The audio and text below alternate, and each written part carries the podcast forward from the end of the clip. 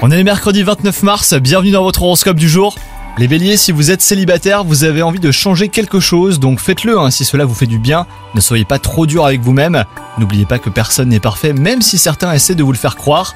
Du renouveau dans l'air, c'est ce qui vous attend hein, si vous êtes en couple avec un petit projet à deux qui devrait permettre à votre couple hein, de se renforcer.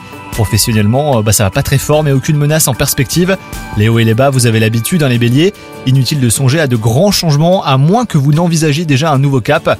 Et enfin, côté santé, euh, bah, vous êtes en petite forme, avec pourtant un moral qui résiste sans difficulté à toutes les sortes de contrariétés. Elle vous passe au-dessus comme si vous aviez d'autres chats à fouetter. Bonne journée à vous